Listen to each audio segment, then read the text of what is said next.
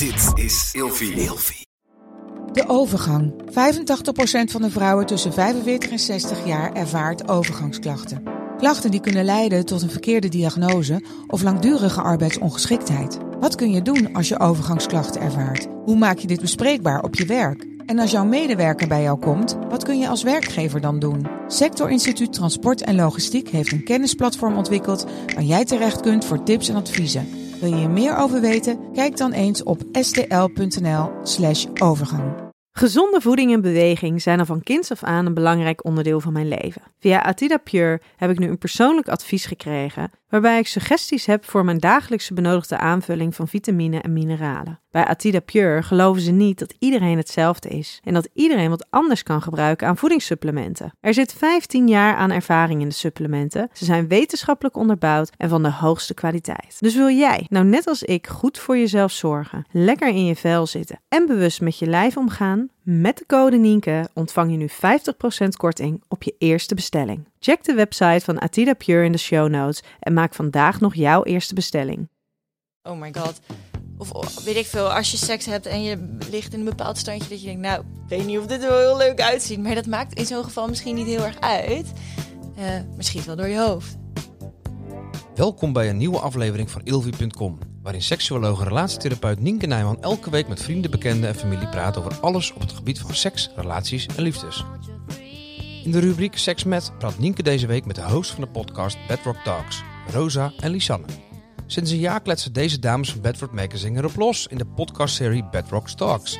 Want een bewust en duurzaam leven en de meest gelukkige versie van jezelf en voor de wereld om je heen worden, dat willen we allemaal wel. Maar hoe doe je dat eigenlijk? Rosa en Lisanne gaan telkens op zoek naar de juiste mensen die hen meer kan vertellen en zij geven graag het woord aan de echte experts. In deze aflevering zijn de rollen een keer omgedraaid en stelt Nienke hen vragen die hen nog nooit eerder zijn gesteld. Lisanne en Rosa, ik vind het onwijs leuk dat jullie er zijn. Jullie zijn eigenlijk een beetje de drijvende krachten achter Bedrock Magazine. Your daily guide to personal growth. Ja. Is dat iets wat jullie belangrijk vinden? Persoonlijke groei? Ja. Ja, ontzettend. Ja, zeker. Dat is wel iets dat in mijn leven dagelijks naar voren komt. In alles wat ik doe en hoe ik nadenk. Ja, zeker. Ja, voor mij geldt hetzelfde. Ik ben er wel veel mee bezig. En soms word je er ook wel eens moe van in je eigen hoofd. Dat je denkt, waarom moet ik er nou zoveel mee bezig zijn? Maar het komt natuurlijk. Mm-hmm. Dus ja. Nou, we hebben een uur ongeveer voor deze podcast. Ik ben nu al bang dat we tijd tekort gaan komen. Dus we gaan soort van proberen een beetje tempo erin te houden. Ik heb jullie gevraagd om allebei 5 woorden te verzinnen. Nou ja, in zekere zin te verzinnen. Want het moet natuurlijk wel een beetje oprecht en bij jou passen. Over liefdes, relaties, seksualiteit. Ja, Rosa, moeilijk. Ja. Rosa, kan jij eens beginnen? Zeker. Ik moest er best wel lang over nadenken, wat eigenlijk best gek was, dacht ik. Want je zou denken dat het zoiets dicht bij jou is. Ik kwam er bijna tot 5. Op 1 had ik, of tenminste op 1, ik had er gewoon een aantal. Passievol, dat past wel heel erg bij mij. Sky high. Ligt het later toe. Graag. Intens had ik ook. Mm-hmm. En ik had het ook als, was een beetje een gek woord, maar toevoeging. Ik zie al die onderwerpen echt iets wat iets toevoegt aan mijn leven en niet per se behoort tot de basis, zeg maar. Zeg maar als het er niet is, dan is dat niet een groot probleem voor mij, zeg maar. Ja, en Sky High waren er 2, dus dat was 5. Goed gespeeld, Roos. Zo moet ik het ook doen. Ik ben nu echt zo benieuwd straks naar jouw toelichting. Want Sky High, passievol. Wat was nou die derde? Intens, maar een beetje in een goede positieve zin van het woord wel. Ja, ik ben wel een passievol persoon. Ja, nou, dat blijkt. Daar gaan we zo nog even op door. En van jou, Lisanne? Nee, ik heb mijn huiswerk verkeerd gedaan, besef ik me nu. Dat maakt helemaal niks uit. Je mag interpreteren zoals je wil. Ja, ik dacht dus, je moet liefdes, relaties en seksualiteit omschrijven in 5 woorden. Als in, ik heb dus bedacht, liefde en relatie, die beschreef ik eigenlijk allebei een beetje hetzelfde als heel graag met iemand willen zijn, maar niet moeten zijn. Mm-hmm. En seksualiteit dat ik voor iedereen anders. Dus dat is een beetje hoe ik het heb geïnterpreteerd.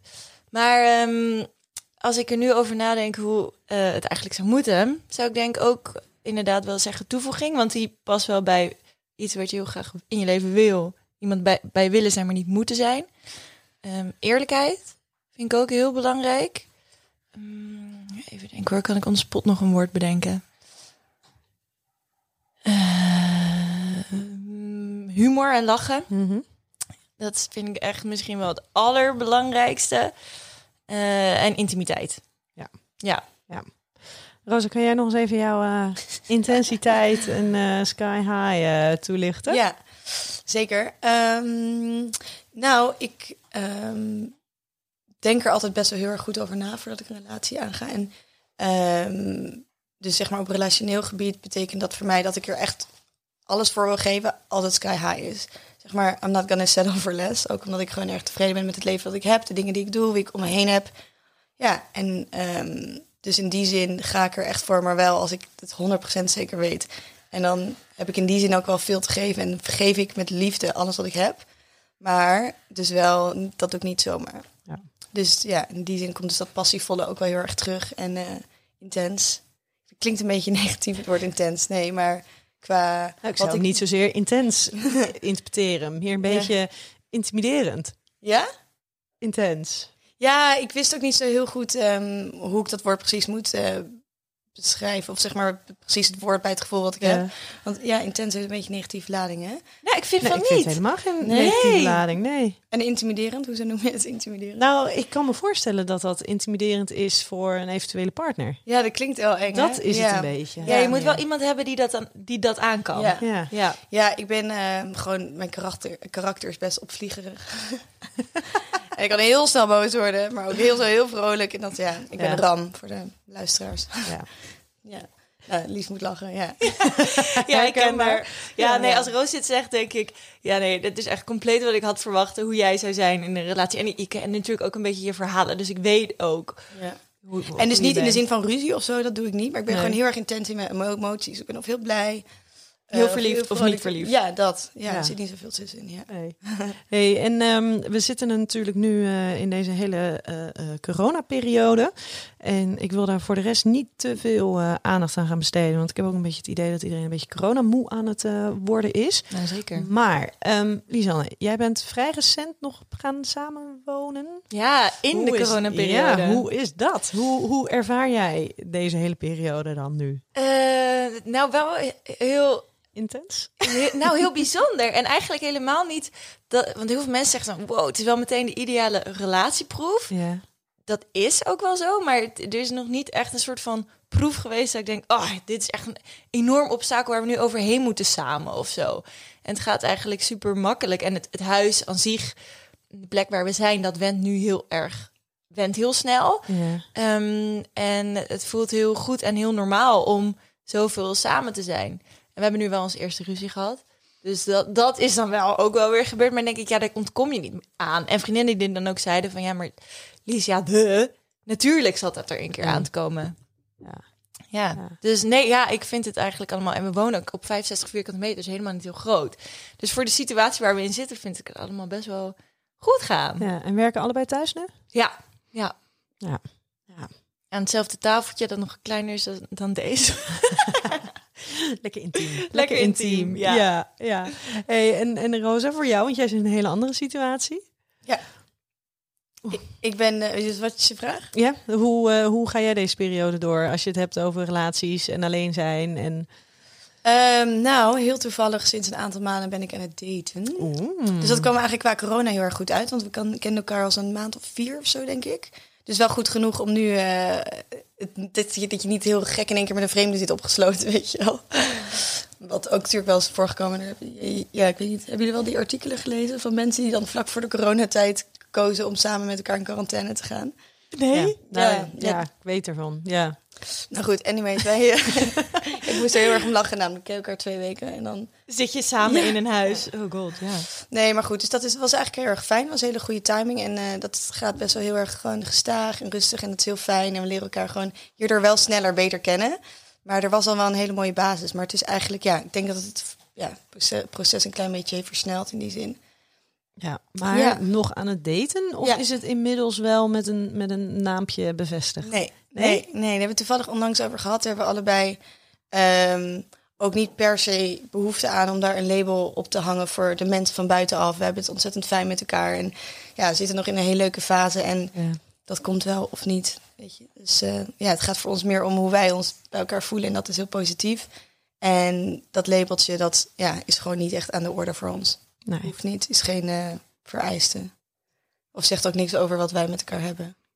Ja. Hey, ik heb 5 vragen voor jullie. Spannend. Nou hè?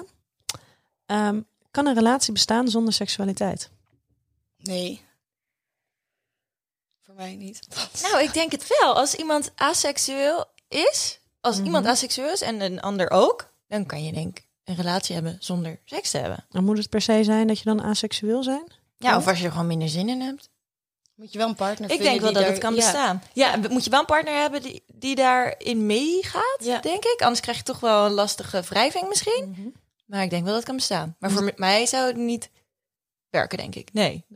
Jij zegt resoluut nee. Nou, nee, natuurlijk weet ik in het algemeen zou dat zeker kunnen als jouw behoeftes daar niet liggen. En die van je partner is daar, ja, die is daar oké mee. Maar voor mijzelf is dat wel een prachtig onderdeel wat bij de liefde komt kijken. Mm-hmm. Ja, nee, dus ik zou dat niet zonder willen. Nee, maar je gaf net wel aan in de beschrijving van die met die 5 woorden, dat het voor jou echt wel een toevoeging is. Ja. Omdat zonder gaat jouw leven eigenlijk ook heel fijn door. Ja, klopt. Ja. Maar op het moment dat er daadwerkelijk liefde en een relatie is, dan vind je wel dat dat erbij moet zijn. Voor mij vind ik dat dan wel, ja. Ja, en dan is het heel fijn als er is en als er niet is, dan is dat ook oké. Ja. Maar als ik dan me eenmaal zo comfortabel en fijn voel, dan vind ik dat wel iets heel moois wat daarbij komt krijgen. Volgende. Zonder je bewust te zijn van de duurzaamheid van je relatie, zal deze gedoemd zijn te mislukken. Nee. Hoezo niet? Nee, een relatie, je mag ook een relatie hebben die niet duurzaam is. En ook als die kort is, kan het succesvol zijn, toch? Een relatie. Je kan ook een korte periode in een relatie zitten met iemand, daar heel veel van leren, vervolgens tot de conclusie komen dat dat niet is, iets voor jou is op de lange termijn. Maar dan is het wel een succesvolle relatie geweest, denk ik. Oké. En jij, Rosa? Nou, dat vind ik wel heel mooi. Alain de Botton pleit hier ook voor kortstondige relaties. Daar kun je natuurlijk ontzettend veel van leren. Het is ook maar net misschien waar je behoefte aan hebt en in welke levensfase je bent. Mm-hmm. Ik zou dat vroeger bijvoorbeeld ook gedacht hebben, maar nu denk ik, ik ben net 28 geworden. En ja, je staat dan toch steeds iets anders in het leven. Dus ik zou daar nu zelf wel over nadenken. Okay. Ja. Want het woord duurzaamheid is natuurlijk ook een woord wat jullie bij Bedrock veel gebruiken. Dus absoluut. Ik dacht, ik fiets hem er eventjes in. Heel goed gedaan. Ja. Maar zien jullie relaties ook in dat licht van duurzaamheid? Mijn eigen relatie wel, ja. Ja, op dit moment, ik ben net gaan samenwonen. En dan denk ik wel na over het feit van, ja, dat wil ik wel doen met iemand. Een huis, we hebben het ook gekocht. Dus ja, je gaat niet een huis kopen met iemand waarvan je denkt, weet niet of ik daar over 3 jaar nog mee ben. Dus zo kijk ik daar wel naar. Ja. En voor jou, Rosa? Ja, zeker. Nou ja, in die zin zie ik relaties wel echt iets in, of als iets waar je in investeert. En wij schrijven daar ook veel over, we lezen veel over. We hebben jou daar ook over gesproken. Dus inmiddels dat hebben we ook wel eens eerder zo besproken, geloof ik. Maar dat je relatie, als je wil dat het werkt op de lange termijn, dat je erin moet investeren. Dat je het zou kunnen zien als een bedrijf. Dat is wel eens de metafoor die dan wordt gemaakt. Dus dat is wel, daarom ook een weloverwogen keuze of ik daar wel of niet in meega in die zin. Dat je daar dus ook op de lange termijn in wil blijven investeren. En dat kost tijd en moeite en heel veel andere dingen. Ja. Maar ik vind het wel heel mooi wat je zegt inderdaad, Lisanne, van maar je kan ook een korte relatie hebben en daar dus misschien wat minder bewust in investeren en voor dat stukje duurzaamheid gaan. Maar dat het voor dan wel een hele goede, fijne, misschien wel een leerzame relatie was. Ja, en dan kan het mislukken, maar alsnog succesvol zijn geweest voor jou in die periode, denk ik, ja. Of je leert er heel veel van. Ja. En daarin meet je dus dat stukje dat voor jou succesvol is geweest. Ja. Ja. En hoe lekker ook om ergens gewoon helemaal in op te kunnen gaan en niet te denken aan de toekomst. Precies. Om lekker verliefd te zijn, weet ik veel werken, ontmoet op een eiland ergens. Ja, lekker boeien dat het dan niet de liefde van je leven is. Weet je, als het op dat moment leuk is, is het toch heerlijk. Ja. Het klinkt heerlijk. Toch? Ja, het klinkt heerlijk. In opvolging hiervan. Gelukkig met 1 partner of gelukkig met 3 partners? Ik kijk even naar Roos. Ja. Heeft hij altijd hele leuke verhalen over. En je bedoelt dan in welke zin? In dat gaat het over open relatie of dat er verschillende grote liefdes in je leven zijn? Nee, dat is toch wel gedurende dezelfde periode, zeg maar. Oké, dus een soort polyamorie-achtig denk je dan aan? Ja, nou ja, of dat je denkt van nou, ik heb gewoon een paar scharrels, een paar... Ja, verschillende liefdes. Ja. En geef het een naampje. Maar... Ja, nou ja, dat kan natuurlijk op heel veel verschillende manieren benoemen. Ja, ik vind dat een heel interessant onderwerp. Ik wil niet zeggen van zo, dit wil ik of zo, dit zou ik, zo zou ik het later voor me zien. Maar ik vind het wel een heel interessant onderwerp om in elk geval met elkaar te bespreken. Ik denk wel dat een monogame relatie, dat is ja, iets wat ooit is bedacht. En ik zou het heel erg vinden als jij daar op een gegeven moment behoefte aan krijgt in je relatie... dat je daar geen vrijheid in hebt om daarover te bespreken... wat je verlangens en behoeftes zijn. Ja. En waar het uiteindelijk toe leidt, dat moeten jullie zelf uitvinden natuurlijk... en kijken waar je zelf prettig bij voelt. Maar ik vind het wel een interessant onderwerp om in elk geval met elkaar te bespreken. Ook om misschien problemen in de toekomst eigenlijk... dus wat we net zeiden, hè, ook over die duurzame relatie in de toekomst. Als je daar op een gegeven moment misschien wel behoefte aan krijgt... is het ook voor je partner fijn om te weten dat dat iets is... wat misschien wel in jou zit... of waar je misschien op de lange termijn wel behoefte aan zou kunnen krijgen... Dus ja, ik zou niet willen zeggen van... ik wil per se met meerdere mensen zijn of altijd met één. Maar ja, ik vind het wel een interessant onderwerp in elk geval. Ja, en merk je dat jouw interesse erin of jouw gevoel er tegenover... is veranderd nu dat je toch aan het daten bent met één iemand? Jawel. Want eerst had ik... Dat was volgens mij in de vorige podcast nog. Ja. Open relaties, nee, tuurlijk. En toen zei jij ook... dat heb ik ook heel erg van jou geleerd... van je moet de kracht van een 1-op-1 relatie ook niet onderschatten... En dat was natuurlijk ook als je niet echt per se in die zin om iemand geeft... dan is dat heel makkelijk van maar ik wil lekker open. En ik merk nu wel dat andere voor mij hartstikke waardevol is. Het sluit niet uit dat ik dat andere onderwerp ook nog heel erg interessant vind. En wie weet, wordt dat gevoel sterker of misschien helemaal niet. Maar het is gewoon allebei niet uitgesloten voor mij. Nee. Ja. En voor jou, Lisanne?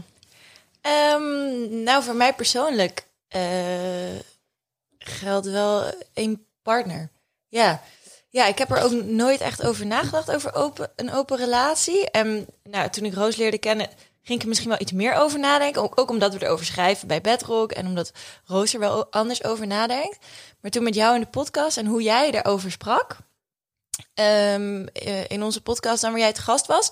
en wat je zei over die kracht van een monogame relatie. En toen dacht ik wel van ja, zo zie ik het eigenlijk ook wel. En dan, ik heb mijn ouders als voorbeeld... en dat vind ik een heel mooi voorbeeld. Die zijn al meer dan 30 jaar samen... en dat gaat in mijn ogen echt vlekkeloos. En denk ik, zo zie ik mijzelf ook wel oud worden, hoor. Gewoon samen met één iemand, ja. En gaat het echt vlekkeloos? Is het altijd vlekkeloos gegaan, denk je? Dat zeker weten niet. Nee, zeker weten niet. Maar die deur hebben ze voor ons altijd een beetje gesloten gehouden, denk ik. Ja. Ons als kinderen, ja. Intimiteit kan je ook uit andere relaties halen dan met je partner. Ja, dat denk ik wel. Ja, denk ik ook, zeker. Ja, maar de intimiteit die je met je partner hebt is wel heel anders dan die ik met vrienden heb. Nou, ik ga niet met vriendinnen de hele een uur lang knuffelen in bed. En met mijn vriend kan ik 3 uur knuffelen in bed, zeg maar. Zonder seks te hebben of zo. Ja. Ik kan gewoon echt de hele dag klaar. Ja, ik kan wel heel erg goed knuffelen, ja. Ik vind het echt geweldig, ja. Ja, maar je zegt dus, het kan wel, maar niet alle vormen van intimiteit kan je bij je vrienden halen. Ik niet, nee. En voor jou, Rosa? Misschien niet alle vormen, maar ik ben wel... ik vind dat de aanraking heel fijn. Ik merk ook dat ik mijn vrienden vaak knuffel of even zo, op de schouder aanraak. Dus dat is voor mij heel fijn om een geliefde soort in de buurt te hebben. Ik vind het ook heel jammer dat ik jullie niet kan knuffelen. Nee. Ik ben er wel heel erg van. Dus daar hou ik... Ja, dat is zeker een vorm van intimiteit. Maar wel op een ander niveau inderdaad dan dat je met je liefdespartner doet. Ja. En ik ben heel benieuwd naar deze voor jullie. In de perfecte wereld zou iedereen zijn seksuele ik en relaties op een eigen manier mogen vormgeven, zonder oordeel van anderen. Uiteraard, ja. Ja, denk ik ook wel. Denken jullie dat zoiets mogelijk is? Of is dat een utopie? Ja, utopie. Maatschappelijk gezien bedoel je? Ja. Het is lastig. Want aan de ene kant, dat kan. Je kan nu zo zijn en je voordoen en je laten zien hoe je bent. Maar ik denk dat er altijd in welke maatschappij dan ook al hebben we nog zo'n vrij land, wat wij volgens mij al hebben, zullen er altijd tegengeluiden zijn en blijven. Dat is gewoon iets wat heel lang duurt ook, denk ik. Dus dat is ook een beetje wat ik net bedoel, dat stigma van dat je altijd maar met z'n twee moet zijn in een relatie. En dat moet zo altijd monogaam zijn.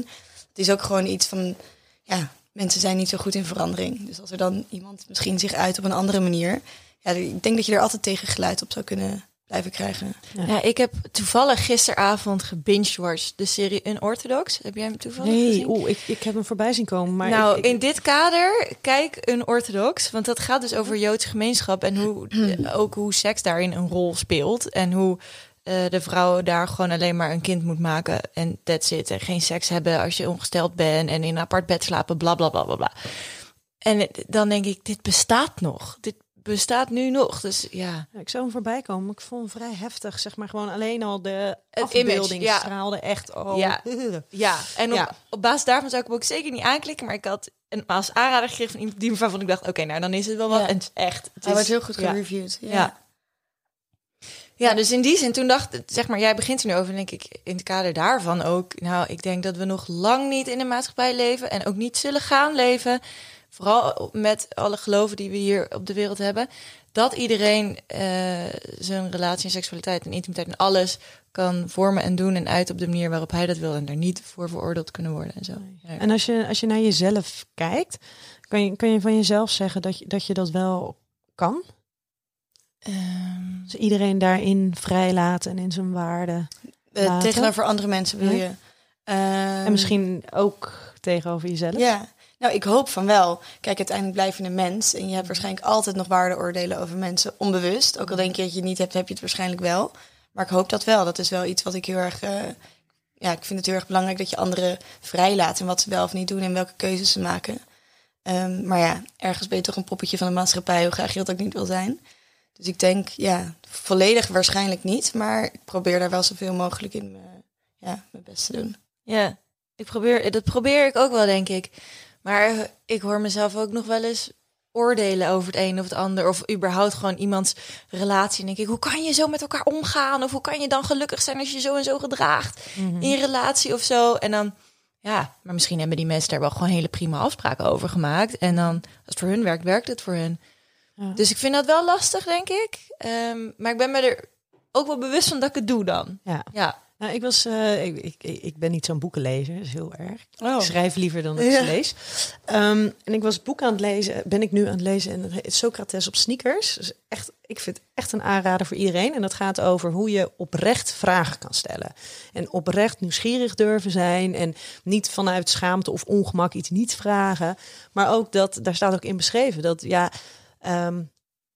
bestaat geen groter gif dan oordelen. Hè? Want we mogen niet oordelen.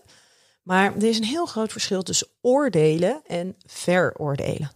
Want we vinden altijd ergens iets van. Echt binnen een mum van tijd vind je ergens iets van voor jezelf. Maar dat betekent nog niet dat je veroordeelt. Ja. En op sommige situaties, mijn cliënten vragen ook wel eens iets aan mij van ja, maar wat vind jij daar dan van? En dan zeg ik altijd van ja, maar het is niet aan mij om te oordelen hierover. Maar ik snap ook dat ze jouw mening willen weten. Ja, maar dat is voor hun vaak een easy way out. Ja. Want ze willen dat ik hen vertel wat ze moeten doen. Ja. Of ze willen dat ik hen in hun gelijk stel over wat ze van hun partner denken. Ja. En dat is niet aan mij om daarover te oordelen. Ik vind er soms wel wat van. Maar dan is het niet aan mij om dat te delen met hen. Dus dat zeg je nooit? Nee, eigenlijk niet. Nee. Maar of ik zeg van, nou, het is niet aan mij om te oordelen. Maar ik kan me voorstellen dat. Ja. Ja. En wat jij nu zegt, hè, dat als je dus van mensen iets ziet waarvan je denkt van ja, maar hoe kan je dat nou doen? Hoe kan je nou zo samenleven? Maar er is natuurlijk wel een verschil tussen...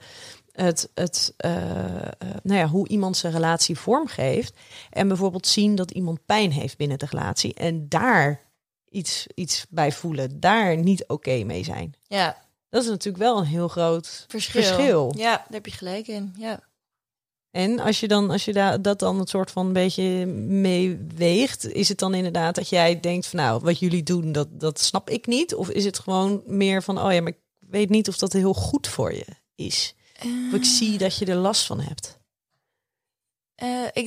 Ik denk dat het allebei wel eens gebeurt, inderdaad. Dat je soms iemand pijn ziet hebben en dan denk nou, ik denk gewoon dat dit niet voor jou de juiste keuze is of zo.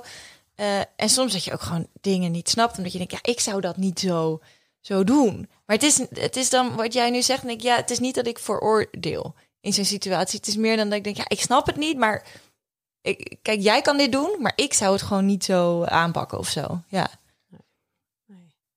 Hey, ik wil een aantal onderwerpen met jullie bespreken. Leuk. Ja? Brand maar los. Ja, brand maar los.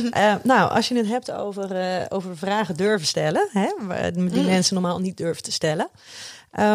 Waar schamen jullie je voor als het gaat over relaties, seksualiteit, liefde? Mag één vlak kiezen, mag van allemaal. Hele goede vraag. Even nadenken hoor. Ja, ik weet wel wat. Ja? Brandlos, Roos. Dat is wel grappig. Ik zit dus nu in die datefase waarin je dus elkaar steeds beter leert kennen. En wat ik dus net zei, ik kan best wel een beetje een vurig karakter hebben. Mm-hmm. En ik ben ook net verhuisd en hij kwam me helpen klussen. Ja, nee, af en toe dan kan ik gewoon zo iets feller reageren dan had ik het eigenlijk bedoel. Ik hoor dat zelf niet eens, maar ik betrap me daar dus wel steeds op. En daar kan ik me dan soms een beetje voor schamen. Ja. Ja. Maar waarom schaam je je daar dan voor? Nou, omdat het toch vaak onaardiger overkomt dan dat ik bedoel. Ja, en dat is dan natuurlijk helemaal niet leuk. En grappig, want ik doe ook zo tegen mijn vrienden en tegen mijn familie, mensen die dichtbij me staan. Maar ja, als je nog indruk op iemand wil maken, wil je dat natuurlijk eigenlijk niet doen. En dan in één keer vloept het er dan toch uit. Ik zeg, sorry. Ja. Dus dat vind ik soms wel. Terwijl, ik weet het hoort ook bij mij, maar het is, ja, je wilt er niet anderen mee kwetsen. En dat heb ik wel eens gedaan per ongeluk, ja. Nou. En jij, Lisanne, heb jij al iets kunnen bedenken? Ja, ik zit dus nu ook... We zijn ja, nu heel makkelijk samen, maar ik weet wel dat ik aan het begin best wel het vaak spannend vond, ook als we nog gingen daten. En denk ik, waarom vond ik dat spannend? En waarom hield ik mezelf misschien, welke vlakken hield ik mezelf een beetje in? Ik zit nog even goed na te denken hoor. Nou, ik denk ook, als ik een beetje voor jou mag antwoorden. Ja, graag. Nou... Jij was ook niet van al dat je heel vaak ging daten en zo. Dus volgens mij vond ik dat gewoon spannend om jezelf een beetje vrij te geven. Dat is wel een goeie. Ik denk dat voor mij gewoon... Ja, waar schaam je voor? Niet per se dat ik me ergens voor schaamde... maar ik vind het gewoon heel lastig om mezelf open te stellen. En hou alles graag een beetje op afstand. En het moest allemaal wel lang duren. En eigenlijk wat Roos heeft... Ik vermaakte me ook prima met mezelf. Mm-hmm. Dus er was niet per se iemand nodig om dat er was geen gat, dus niemand hoefde mijn gat te vullen, om het zomaar te zeggen. Maar misschien dan... schaamde ik me daar dan ook wel voor, dat ik dus ja op dat vlak ook wel gewoon een beetje onervaren ben. Ik deed niet heel veel en vind dat ook gewoon heel spannend, ja. Okay. En doe je het dan wel goed, weet je?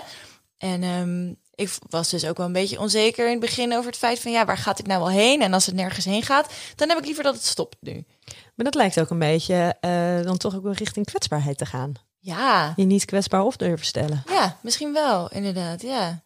Ja, ik ben ook wel heel voorzichtig in het begin van een relatie/date fase. Ja. Ja, maar dat werd met de tijd beter? Ja, zeker. En vooral als je dan merkt dat het heel serieus is... en dat die ander ook heel graag voor jou wil gaan. En als je daar steeds vaker over hebt en elkaar beter leert kennen... dan komt dat muurtje wat er staat... dat brokkelt zo langzaam maar een beetje af. Ja. En jij, Rosa, durf jij je ook kwetsbaar op te stellen? Wat Lisanne zegt is eigenlijk ook een beetje herkenbaar voor mij. Ik vind dat best wel spannend. Ja, je bent toch bang om letterlijk gekwetst te worden. Dus tot bepaalde hoogte geef ik me denk ik wel vrij. Maar ik vind het echt deep down vind ik dat nog best wel eng. Dus ik denk dat ik ergens ook nog wel een muurtje op heb. En dat is oké, daar ben ik me ook wel bewust van. Maar ja, ergens, ja, ik vind dat toch een eng gevoel dat je hart in iemands handen legt. Ja. Ik hou het liever zelf nog even vast. Ja. Zeg maar. Ja, en ik denk soms ook wel eens bewust na van... Wat nou als... Ik ben er gewoon heel bang voor dat je afhankelijk wordt van iemand. En soms denk ik me ook wel eens... Pas nog vroeg ik me af van... Ik heb nu een huis met mijn vriend. En wat nou als het stuk gaat, valt dan voor mij alles in één. En weet ik mezelf dan niet meer te redden. En ik probeer me er wel bewust van te zijn dat dat niet zo is. En dat ik het ook niet zou willen op dit moment. Mm-hmm. Maar dat voor mij ook niet alles kapot gaat... als het er niet meer zou zijn. Ja, maar dat is natuurlijk dat stukje... dus die eeuwige balans... waarvan het heel goed is als je je bewust bent... tussen autonoom zijn, dus je eigen ik zijn... en een stukje afhankelijk mogen zijn van de ander. Ja, het is ook leuk natuurlijk, ja. Dus er schuilt echt wel een hele mooie schoonheid in... afhankelijk mogen zijn van een ander. Dat denk ik ook wel, ja. Inderdaad. En dat je daarop mag vertrouwen. Ja, maar in hoeverre is het moeilijk? Weet je, want garanties heb je niet. Zekerheid heb je niet. Nee. Might as well enjoy the ride. Ja, dat is ook waar. Ga je dan de rest van je leven, of in ieder geval de rest van je relatie, jezelf een soort van beschermen, jezelf niet helemaal laten gaan, jezelf niet helemaal geven, omdat je bang bent dat er misschien op een dag, misschien een soort van misbruik van wordt gemaakt, of dat je dan jezelf tegenkomt. Ja. Want ook al doe je zo goed je best om die autonomie te bewaken, op het moment dat het voorbij gaat dat sowieso pijn doen. Ja. Dan je daar sowieso verdriet van hebben. Of je wel of niet kwetsbaar hebt opgesteld, zeker, ja. Fair enough. En ik denk dat je het jezelf heel veel meer geeft door jezelf kwetsbaar op te mogen stellen. Want dat is waar we in kunnen verbinden met mensen. Ja. Stukje relatieadvies hier. Nou, hè? Ik neem het mee. Ja, en ik denk dat die kwetsbaarheid ook vaak heel erg geldt. Tenminste, daar kan ik bij mezelf en volgens mij ben jij nu inmiddels ook. Is dat het ook heel erg in zo'n beginfase is. En als je eenmaal weet dat het veilig is, dat het goed zit, dat je je aan elkaar wilt overgeven. Dat dan dat muurtje ook inderdaad vanzelf verdwijnt. Ja, maar het zal je nog verbazen hoor.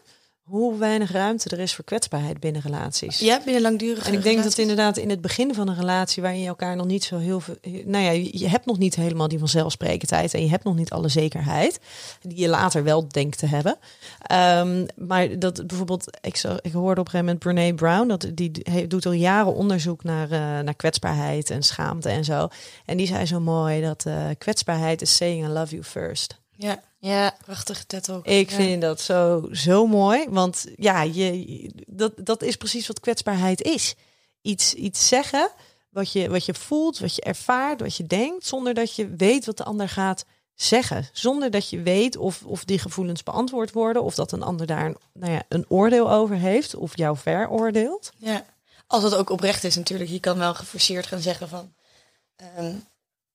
Ik wil kwetsbaar zijn, dus ik ga al die dingen eerst zeggen. Maar als dat echt iets is wat jij voelt, is het natuurlijk wel heel mooi dat je dat kan zeggen, ongeacht of je dat terugkrijgt of niet. En dat ook niet verwachten. Ja, maar daar gaat het natuurlijk ook om. Hè? Kwetsbaarheid, dat gaat om je authentieke ik mogen zijn. Met alles wat dat omarmt. Ja, en dat is ook echt alleen maar hartstikke sterk juist. En krachtig als jij dat voelt en dat gewoon durft te zeggen. Ja. You rock. Hebben jullie het nodig van je partner dat die zich kwetsbaar durft op te stellen? Ja, wel. Ja, ik ook wel. Ja, ik vind het soms. Ik denk dat ik ook wel eens soms zoiets heb van wat denk jij nu? Wat voel jij nu? En dat ik soms ook wel zoiets heb. Nou, het mag wel iets kwetsbaarder af en toe. Yeah. Ja. En voor jou, Rosa? Ja, ik vind het wel fijn als je Als de een zich openstelt naar de ander, merk ik heel erg een beetje een actie-reactie. Wij zijn nu allebei best wel voorzichtig en dat begint nu een beetje los te breken. Maar dat is ook, één stapje en dan komt het ander en vanzelf voel je je veiliger. Maar het is wel fijn je daar jouw angsten ook in delen? Ja, zeker. Ja? Okay. Dus het moet ook altijd heel erg om lachen, weet je wel. Als twee van die pubers in bed. Ah, in donker, zo'n gesprekken. Nee, maar dus kijk, als je dan op dezelfde page bent, zeg maar, is dat oké? Ik denk wel dat het heel erg lastig is als je een partner hebt die helemaal een muur om zich heen heeft. Dat lijkt me echt wel heel erg... En dat ook niet inziet of ook geen verbetering zou willen maken. Dat zou ik wel heel lastig vinden. Omdat dat is voor mij ook echt dat stukje intimiteit. En ook je wilt toch iets naar een verdere stap steeds, weet je wel. En ik denk dat kwetsbaarheid daarin vanaf beide kanten erg belangrijk is. Ook al is het allebei maar een beetje, maar dan, weet je, dan werken we er alsnog aan. Ja. Van kwetsbaarheid naar onzekerheid. Wat natuurlijk ook een beetje met kwetsbaarheid te maken heeft. Zeker. Ja. Onzekerheid over. En deze wel in verschillende gebieden. Seksualiteit en relaties. En wat is de vraag? Is dat er? Ja. Zeker, ja. Ik ben over alles wel onzeker, denk ik. Ja? Niet over alles. Maar wel inderdaad... Nu niet meer hoor, maar in het begin wel ook inderdaad als je seks hebt. Van, doe ik het wel goed? Is dit wel? Vindt hij dit wel lekker? Zie ik er wel goed uit? Dat is natuurlijk dat is iets wat nog steeds wel eens door mijn hoofd spookt van oh my god. Of vooral als je jezelf even niet lekker in je vel voelt zitten. En wat was die andere onzekerheid in? Seksualiteit en ook in de relatie. En ook in relaties. Ja, ook wel inderdaad. Soms van, gaat het nog wel goed? Of vindt hij dit wel leuk? Überhaupt. Ja, een beetje vaag hoe ik dit nu vertel. Maar af en toe dan maak je misschien een beslissing. Of dan ga je iets doen en dan denk ik, ja, maar vinden we dit eigenlijk allebei wel leuk? Of en vooral als je samen een huis koopt, dan ben je best wel... Ja, ik ben soms wel onzeker. Ook als ik bijvoorbeeld iets voorstel van, nou, wat vind jij van deze bank of zo, weet je wel? Daar kan ik ook wel onzeker over zijn. Ja, hey, en dat stukje over seksualiteit. In het begin was je daar nog onzeker over. Is dat veranderd? Ja, dat gaat wel weg naarmate je ook samen erover hebt. En ook gewoon merkt dat je het allebei leuk hebt. Dus dat is wel veranderd, ja. Maar ik denk dat ik er altijd wel een beetje onzeker over zal blijven, hoor. Dat zal niet helemaal weggaan, denk ik. Nee. En je lichaam, ben je daar onzeker over? Niet super erg, maar soms denk je ook wel gewoon op bepaalde manieren van... Oh my god. Of weet ik veel, als je seks hebt en je ligt in een bepaald standje... dat je denkt, nou, ik weet niet of dit er wel heel leuk uitziet. Maar dat maakt in zo'n geval misschien niet heel erg uit. Maar schiet wel door je hoofd. Ja. En heeft jouw vriend diezelfde onzekerheden? Geen idee. Nee? Ik ga het straks vragen. Weet hij van jou onzekerheden? Niet allemaal, denk ik. Nee. Maar het is misschien wel een goed onderwerp om vanaf even aan te halen. Ja. Maar dat is misschien ook wel weer te kwetsbaar, hoor. Want dan denk ik, ja, nu denk ik, dit ga ik vanavond doen. Maar ben ik straks thuis en lig misschien straks in bed en gaan we het hier dan over hebben? Misschien durf ik wel niet. Nee, maar je kan hem ook altijd de podcast laten luisteren als deze kleine. Ja, dat is waar, dan begint hij er wel over. Ja. Moet hij van al haar onzekerheden afweten? Het is natuurlijk ergens ook menselijk. En ja, sommige zijn reëel, sommige niet. Heeft het dan zin om ze allemaal te bespreken? Wat denk jij, Lisanne? Nou, ik hoop het niet. Want tenminste, ik zou ook niet willen dat hij van al mijn onzekerheden af heeft. Hoeft ook helemaal niet. Nee, wat heeft hij eraan in alle gevallen? Waarom zou je dat niet willen? Ja, misschien omdat hij dan ook zou denken... Waar maak je je druk om? Dat denkt hij sowieso al wel. Maar is dat niet ook goed om af en toe te horen? Van hem, dat hij zegt, waar maak je druk om? Ja, dat is wel waar, ja. Dat je van hem, dus dat is zeker als het gaat om een stukje seksualiteit... en tijdens de seks daar af en toe mee bezig kunnen zijn... kan ik me juist voorstellen dat soort van de ontkrachtiging daarvan... dat heel helpend kan zijn. Ja, nee, dat is waar, ja. Nee, want jij bent daarmee bezig, maar als je daarmee bezig bent... ben je dus niet bezig met genot en opwinding... en eigenlijk juist datgene wat zo fijn is bij seks. Ja. Maar op het moment dat hij dus kan zeggen van... goh, dat is helemaal niet waar, of daar ben ik helemaal niet mee bezig... of jeetje, wat vervelend dat je daar druk om maakt... dat voor jou ook wel helpend kan zijn, ja. Om dat los te laten. Ja, nee, dat is een goed punt. Ja. Ja, ik denk dat dat ook een beetje afhangt van... in welke situatie en waar het over... gaat. Dat je wilt, ja. Ik zou niet per se alles willen delen, denk ik, met hem. Nee. In die zin. Dan zou ik nu willen vragen, welke onzekerheid van jezelf zou je niet willen delen? Nou, wel met de rest van Nederland. Ja, precies. Nou, maar ik denk wel wat jij zegt. Als ik bijvoorbeeld onzeker ben over iets van mijn lichaam... of hoe je eruit ziet in een bepaald standje... dat zou ik eigenlijk best prima aan hem kunnen vragen. Van, oh mijn god, ik voel me hier eigenlijk heel onzeker over... zodat hij dat kan ontkrachten. Ja. Hey, Rosa, wat zou jij niet willen delen over jouw onzekerheden? Of waarom vind jij eigenlijk vrij stellig... dat je partner niet alles hoeft te weten van je onzekerheden? Ik vroeg het. Dat was een vraag, hè? Dat was een vraag met een beetje mening erin natuurlijk. Oh. Maar het was een vraag. Oh.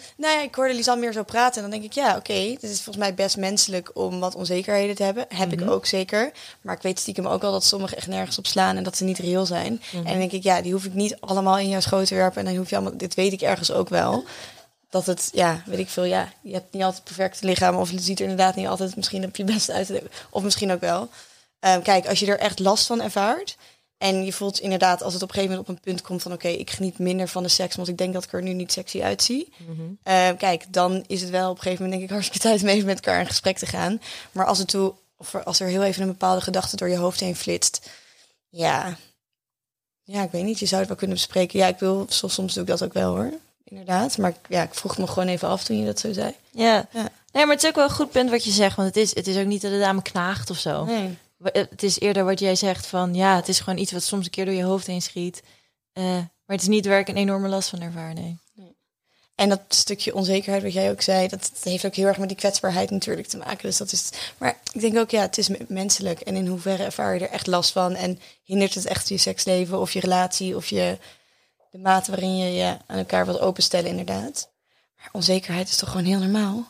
Ik denk het wel. Toch? Ik denk dat het iemand heel menselijk maakt. En ook om daarover te praten. Kijk, en dat brengt je natuurlijk ook wel weer naar elkaar.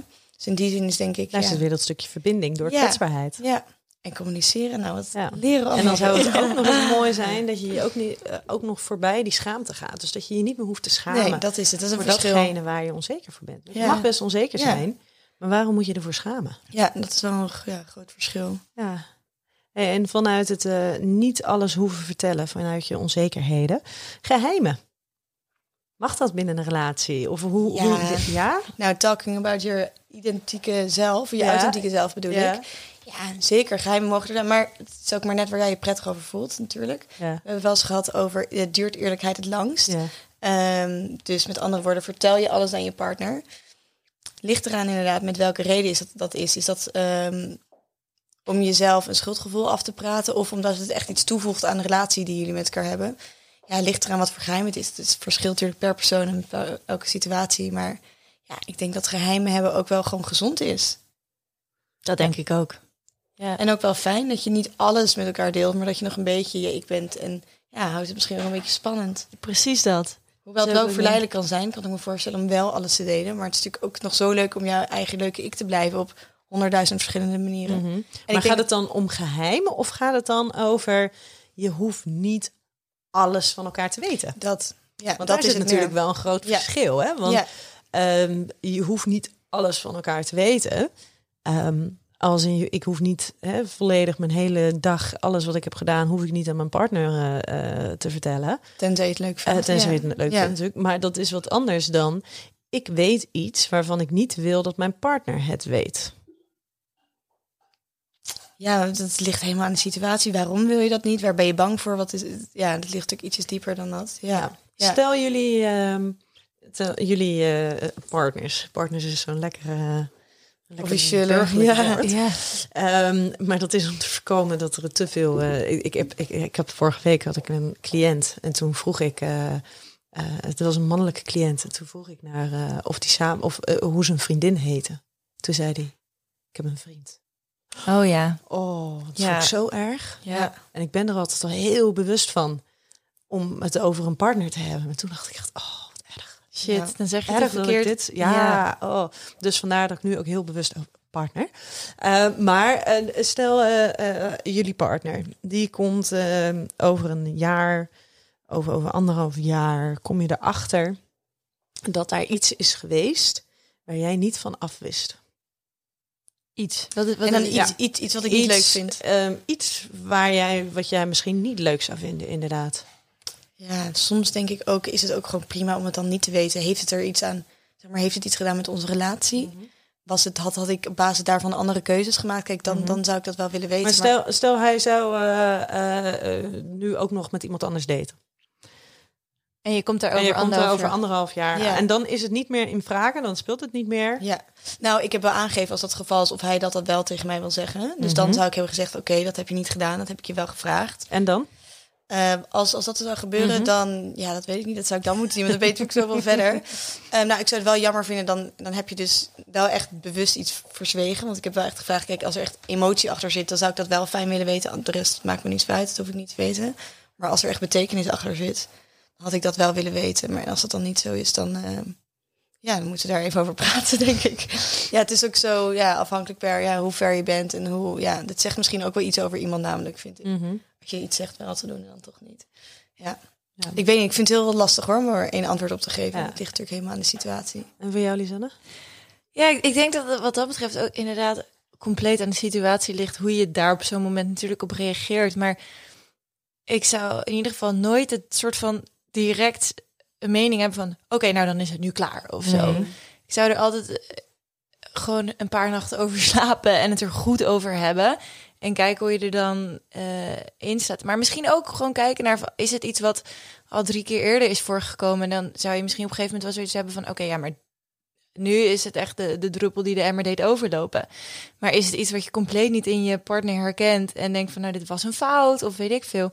Maar wat nou als het geen fout was? Als er heel bewuste keuzes zijn geweest. Nou ja, als hij daar heel bewust over na heeft gedacht en als mij dat niet zint, dan kan je op een gegeven moment wel zeggen van, nou ja, dan is het misschien niet meer het moment dat wij nu, ja, misschien is het moment dat wij nu uit elkaar moeten daar gekomen en dan Pas hoe jij in het leven staat en ik in het leven staat niet meer bij elkaar. Ja. Kunnen jullie een ander volledig vertrouwen? Ja. Ja, ik voel wel heel veel vertrouwen. Ja. En wat bedoel je precies? Een ander? Je bedoelt in het algemeen? Partner. Ja. Ja, dat is bij mij dus ook misschien nog niet helemaal zo aan die oor. Dat is ook iets wat tijd kost. En zo. En ja, ik weet niet of ik dat... Ja, is misschien in mijn situatie nog een beetje anders, ja. Nog te pril. Maar ja, dat voel je nu nog in ieder geval niet zo overduidelijk dat je zegt van, ja, dat kan. Ja, maar wel. Wat is vertrouwen? Dat betekent dus dat ik iets verwacht van iemand? Of zeg maar, wat, nee, of vertrouwen dat het vertrouwen is het kunnen verdragen dat je niet alles weet. Ja, dat kan ik, ja. Dus dat er ruimte is voor de ander om dingen te doen waar je geen weet van hebt, maar dat het oké is. Zeker, ja, dat voel ik wel zo, ja. Ja, eens. Hetzelfde. Ja, zo sta ik er ook wel in. Hebben jullie wel eens gemerkt dat jullie iemand niet konden vertrouwen? Ongetwijfeld. Nou, val niet zo bad boys, gelukkig. Valt mee. Nee, heeft het met bad boys te maken? Ja, het soms lees je er toch vanaf. En maar heeft het met de ander te maken of heeft het met jezelf te maken? Iemand kunnen vertrouwen. Ongetwijfeld ook met jezelf natuurlijk. Ja, zeker. Want dat komt ook weer onzekerheid bij kijken. Je bent bang voor iets. En dat ga je dan waarschijnlijk ergens in zien. Ja, en sommige mensen inderdaad, die maken er ook wel misbruik van. Ja, nee, ik zat te denken, waarom moest ik er net zo lang over nadenken? Maar nee, mijn vriend heeft mijn vertrouwen eigenlijk heel erg moeten winnen op een gegeven moment. Ja, dat is zo erg stuk gelopen. En toen dacht ik wel, waar zijn we in beland? Maar ik denk dat daardoor mijn vertrouwen nu eigenlijk veel groter is geworden. Maar binnen jullie relatie is er een punt geweest waarop je hem niet kon vertrouwen? Ja, waarop ik wel dacht van, nou, blijkbaar kan ik jou niet vertrouwen. Mm-hmm. En ja, daar ga je het dan over hebben en heel veel over hebben. En dat komt dan nog een paar keer als een kaartenbal terug in je gezicht. Mm-hmm. Maar dat zorgt er wel voor dat je er heel veel over praat, over dat soort onderwerpen. En het brengt een gesprek op gang natuurlijk ook. Ja, en daardoor hebben we wel inderdaad dus hele mooie gesprekken samen gehad. Waardoor ik nu wel volmondig kon zeggen ja. En waar zit dan nu dat gevoel van vertrouwen in? Wat is dat dan nu voor jou? Is dat ik nooit vreemd zou gaan, nooit zou liegen? Wat is dan voor jou dat? Niet dat, maar eerder dat ik... bij mijn vriend heel erg het gevoel heb dat hij, dat hij gewoon mij alle goeds toewenst. En dat hij nooit iets zou doen om mij te kwetsen. Dus stel, hij zou door de bocht slippen. Mm-hmm. En weet ik veel wat doen met een ander eventueel. Of iets wat ik niet leuk vind. Dan heb ik wel het idee dat hij dat niet doet. Omdat het tussen ons niet goed zit. Mm-hmm. Maar omdat het, ja, weet ik veel, in het moment een foutje of... meer op die manier. Ja. Dus dat het dan iets zou zijn waar we wel over kunnen kletsen. Ja. Dus dan is het niet, zegt het niks over jullie of over jou, maar veel meer over zijn eigen behoeften, eigen situatie op dat moment. Ja. En dat is dan iets waar we over kunnen kletsen. Kletsen. Gezellig met een kopje thee erbij. Op je nieuwe bank. Ja. En daarmee komt ook een stukje vergeving. Hoe zijn jullie daarin? Kunnen jullie anderen vergeven? Nou ja, ik dus wel. Want er is ooit iets gebeurd wat ik wel heb moeten vergeven. En dat zit nu supergoed. En hoe heeft dat zeg maar zich ontwikkeld? Wat was vergeving voor jou op dat moment in dat proces? Ik denk dus inzien dat hetgeen wat er dan gebeurt niet was... omdat het tussen ons niet goed zou zijn of niet leuk genoeg. En dan tot de conclusie komen dat je... dat wel gewoon nog allemaal kan. En ik denk ook dat het ons sterker heeft gemaakt. Ja. En heb jij voor jezelf hem vergeven of voor hem? Voor mezelf. Want wat leverde het jou op? Een hele fijne relatie nu. Waarin we heel open kunnen zijn naar elkaar en heel goed kunnen praten. Ja. En voor jou, Rosa, vergeving? Ja, ik heb dat 1 keer echt in een relatie meegemaakt. Dan was mijn ex-vriend toen een slippertje gemaakt. En dat vond ik toen wel heel erg moeilijk. En, maar eigenlijk is het precies hetzelfde wat het met jou was. Hij heeft dat dus wel eerlijk aan mij verteld. En dat vond ik heel fijn, want daardoor zijn we echt het gesprek aangegaan. Dat vonden we daarvoor denk ik toch erg nog een beetje moeilijk. Dus het brak zoveel conversaties open. En dat was echt wel heel erg fijn. En daarnaast, ik voelde echt wel dat het ons dichter naar elkaar toebracht. Ondanks dat ik er natuurlijk pijn van had. Maar die vergeving, dat heb ik toen wel echt bewust gedaan om voor mezelf. En ja, ook voor hem, denk ik. Gewoon voor ons. Gek, eigenlijk hoe dan zo, zeg maar, hoe die processen daarin een soort van parallel aan elkaar kunnen bestaan. Dat het dus aan de ene kant is het iets wat dan heel verbindend werkt, terwijl er aan de andere kant gewoon een heleboel verdriet en pijn zit. Ja, het is heel dubbel. Ja. Zo gek eigenlijk. Je zou bijna kunnen zeggen dat er soms even zoiets nodig is, ook even crisis om het gesprek open, of het gesprek er te laten zijn überhaupt. Ja. En laat de emoties maar naar boven komen. Ja. Ja. En dit is natuurlijk geen vrijbrief voor iedereen om even een escalatie te veroorzaken. Maar zeker op het moment dat de cultuur binnen een relatie niet is dat haar dat stukje kwetsbaarheid mag zijn, dat er echt gesproken mag worden over dingen die er echt toe doen, dan kan een escalatie van, dan hebben we het in deze zin een beetje over een escalatie. Dus dat er echt iets gebeurt, kan wel heel helpend zijn.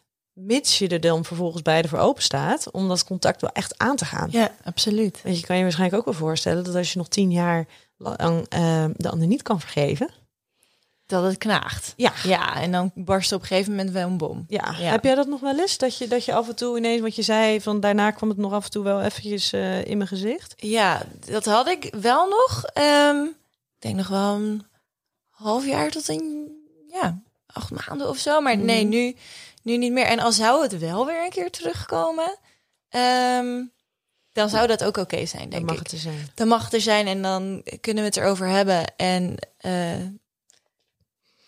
dan gaan we daarna ook weer door. Ja. En je zei aan het begin dat jullie je eerste ruzie net hebben gehad. Ja. Komt er dan ergens, ik weet natuurlijk helemaal niet waar het nu over ging, maar komt er dan ergens in jou op nog om te voelen van maar jij hebt toen dat gedaan? Nou, dat is ontzettend onbenullig. Zoals de meeste ruzies in de huidige periode. Precies. Dus nee, maar af en toe dan, nu lachen we erom. Mm-hmm. En af en toe doet hij bijvoorbeeld iets en dan roep ik dus heel hard, maar nu doe je het ook bijvoorbeeld. Maar dan meer op een grappige manier. Dus nee, dat knaagt niet. Nee. Open relaties. We hebben hem net al eventjes langs laten komen. Inderdaad, toen we elkaar spraken in jullie podcast, toen was dat iets waar jij eigenlijk wel een groot voorstander van bent. Ja. Maar met het ontwikkelen van gevoelens voor 1 persoon merk je wel dat het niet zo vrijblijvend meer is voor jou om dat zomaar te roepen. Nou, ik denk dat het gewoon een gevoel is. Ik voelde me op dat moment zo en ik sta er nog steeds voor open, maar ik denk dat ik er op dit moment minder behoefte aan heb. Ja. Maar nog steeds vind ik het ontzettend interessant om het erover te hebben en over te kunnen hebben, ook als je daar wel behoefte aan krijgt. En maar is het voor jou interessant om het erover te kunnen hebben? Want jullie hebben natuurlijk vanuit Bedrock allerlei dit soort onderwerpen. Dus is het vanuit een dergelijke interesse? Of is het inderdaad van, ik zou daar wel wat mee willen voor mijn eigen relatie? Nou ja, dat is op een gegeven moment een beetje de vraag. Waarom ik het heel erg interessant vind, is omdat de maatschappij legt zoveel dingen op. Het hele systeem ligt voor je klaar. Weet je, waar je naar school gaat, weet je, gaat studeren en dan ga je werken en dan heb je een relatie en dan ga je trouwen. Het is allemaal heel mooi natuurlijk, maar soms ga ik daar gewoon niet helemaal lekker in mee. En dan denk ik, het kan volgens mij ook op een hele andere manier die voor jou prettig is. En uiteraard moet je dan iemand vinden voor wie dat ook fijn is. Mm-hmm. En dat moet ook kunnen werken. En dat, volgens mij heb je er ook een hele goede basis eerst voor nodig. Maar ik vind het idee dat het dus kan op een andere manier, vind ik heel erg mooi. En misschien werkt het uiteindelijk helemaal niet, of heb je er toch geen behoefte aan. Maar het feit dat je niet al dingen uitsluit of dingen doet omdat het plaatje ooit zo is bedacht, dat vind ik heel erg interessant om over te praten. Ja. En of dat voor mij nu van toepassing is, nu niet.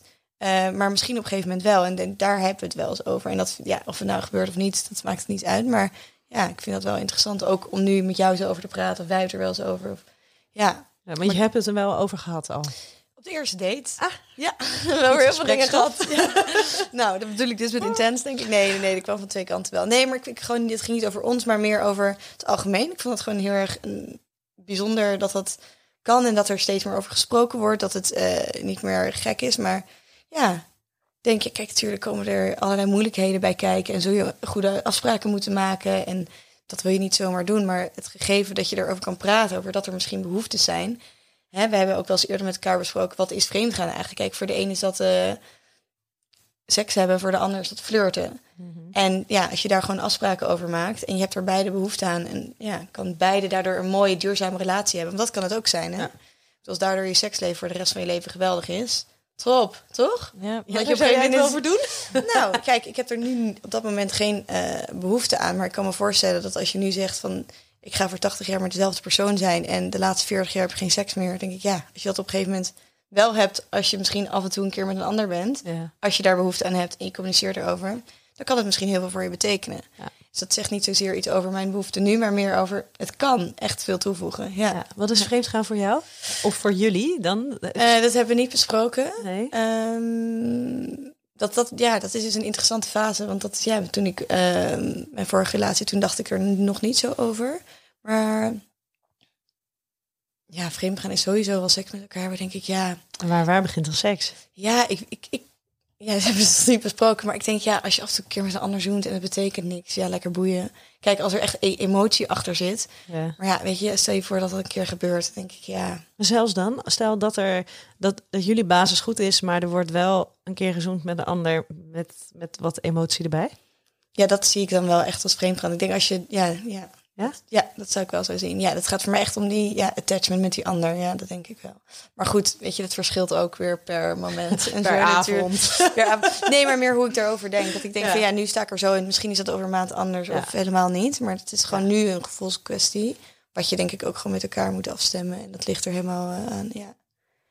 Maar ja, die emotionele band met een ander, dat zou ik dan wel zien als vreemdgaan. Als je überhaupt afspreekt dat vreemdgaan niet mag in je relatie natuurlijk, weet je wel. Dus, ja. Maar dat gesprek hebben jullie nog niet dusdanig gevoerd. Maar dat is nu ook nog niet aan de orde. Ik bedoel, we weten wel van elkaar dat elkaar gewoon heel te genoeg hebben aan elkaar. Ja. Maar goed, dat hoeft, dat komt allemaal wel. En wat dat betreft, of niet. Ja, je hebt het over gehad van je moet het zeggen als je met een ander aan het daten bent. Nou, ik heb wel gezegd, dan vind ik het prettig. Ik zei, en anders, vertel het me vooral niet. Want je hebt ook mensen die dat dan wel gaan vertellen. Ja, ik zit er zelf niet op te wachten, want waarschijnlijk vind ik het toch niet leuk om te horen. Nee. Dan denk ik, hou het lekker voor jezelf. Kijk, als je echt iemand heel erg leuk gaat vinden, laat het me even weten. En dan kan ik dus kiezen of ik daarmee door wil. Ja. Maar dat is nu nog een soort van in de, hoe noemen ze dat tegenwoordig? In de prela. Ja. Ik vind het zo mooi. Ja. Alles moet afgekort. Ja, de prela. De pre-relatiefase. Ja. Maar vanaf het moment dat jullie echt vriendje, vriendinnetje zouden zijn? Geen idee, dat zie ik dan echt. Dat is nu ook dus niet aan de orde, dus dat weet ik niet. Dus kan ik geen antwoord op. Roos leeft heel erg in het moment. Nou, hè? Ja, maar het heeft ook gewoon geen zin. Ik kan wel zeggen, ja, misschien gebeurt het niet. Misschien zijn we voor een tijdje klaar. Weet je, ja, je weet het niet. Oké. Ja, en het lastige is ook dat je nu kan je bijvoorbeeld bepaalde regels, of hoe je het zou willen noemen, voor jezelf stellen. Maar als je in een situatie zit waarin het echt gebeurt, sta je er altijd anders in. Ja. En dat lijkt me het lastige aan nu zeggen van, dit is voor mij de grens. En misschien als je als die grens gepasseerd is en je het erover hebt, dan kan je ineens denken, het niet zo zien. Of bijvoorbeeld een hele eerdere grens ook heel erg kut vinden. Mm-hmm. Was dat ook bij jou zo?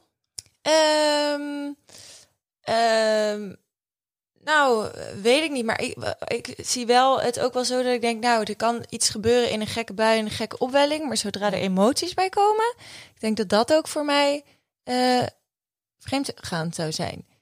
Maar ja, misschien in een volgende situatie zou ik toch ook. Ik denk dat dat inderdaad een hele mooie is. Van jezelf realiseren. Je kan nu wel allemaal een soort van regels aan opleggen. Maar op het moment dat het gebeurt, dat het moment daar is, dan weet je niet hoe je er zelf op reageert. Ja. En wat ik ook denk, misschien verandert het. Misschien heb je er nu geen behoefte aan, maar later wel. Maar hoe fijn als je dat met elkaar kan bespreken. En te zeggen van oké, ik voelde me daar toen prettig bij. En nu denk ik er eigenlijk anders over. Ik heb er wel behoefte aan of helemaal niet. Maar ik denk dat daarin belangrijk is dat je af en toe gewoon met elkaar blijft kletsen.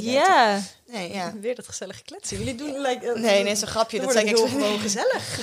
Erbij. Ja. Nee, ik denk dat communiceren daarin gewoon belangrijk blijft altijd. Ja, absoluut. En ook, en wat jij zegt, als je één keer een bepaalde regel of whatever hebt gesteld en je voelt je er eigenlijk niet meer goed bij, dat dan gewoon weer bespreekbaar kan worden. Ja. Hey, wij moeten hem zo alweer gaan afronden, helaas. Is er nog een gouden tip die jullie hebben over seks? Een sekstip.